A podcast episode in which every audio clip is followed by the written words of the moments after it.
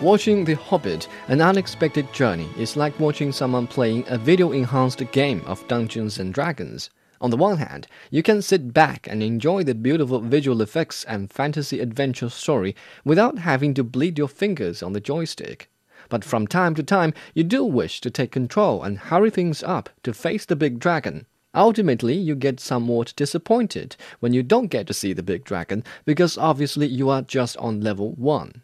In the first of the serial prequels to the Lord of the Rings trilogy, director Peter Jackson follows precisely the prescriptions in J.R.R. Tolkien's original novel and sends the players exploring the vastness of the Middle Earth. You'll have to manage without pocket handkerchiefs and a good many other things, Bilbo Baggins, before we reach our journey's end. You were born to the rolling hills and little rivers of the Shire. Home is now behind you. The world is ahead. Before the adventure begins, viewers are given quite a lengthy introduction of the characters. Chiefly among them is Bilbo Baggins, played by Martin Freeman, who is also Dr. Watson in BBC's contemporary adaptation of Sherlock Holmes. Besides that, the dwarves put on a great show of joy and merrymaking, but it makes a painfully extended intro and character selection part with no skip button. To make the game last longer, our director includes a Know Your Character tutorial scene, also without a skip button. Nice and clutchy. Not that one, he's infected. You what? Yeah, he's got worms in his... tubes. In fact, they all have. They're infested with parasites. It's a terrible business. I wouldn't risk it. I really wouldn't. This is the scene where Bilbo exhibits his outstanding quick wit, which makes him a very precious member of the group of reckless dwarves. But apparently Jackson believes the little hobbit hasn't done enough to prove his worth, so the rest of the installment is dedicated to that task, culminating with Bilbo's confrontation with the evil golem in the riddle game. Voiceless, it cries. Wingless, flutters.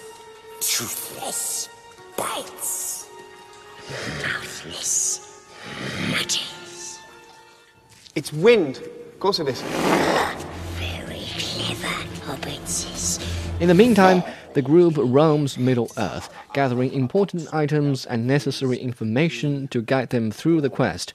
When this is done, congratulations! You've completed level 1. For more adventures, please insert more coins and wait until perhaps next year.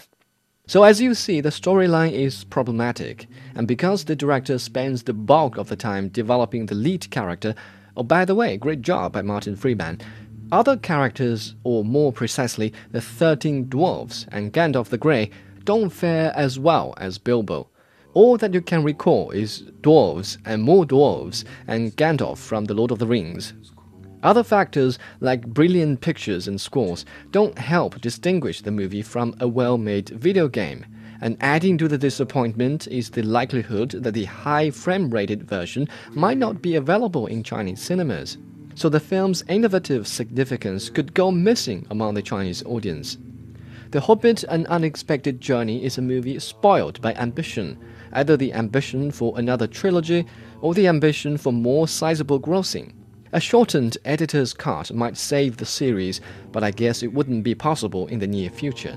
So, all things considered, I give The Hobbit a 6 out of 10. Winds were moaning in the night. The fire was red, it flaming spread. The trees like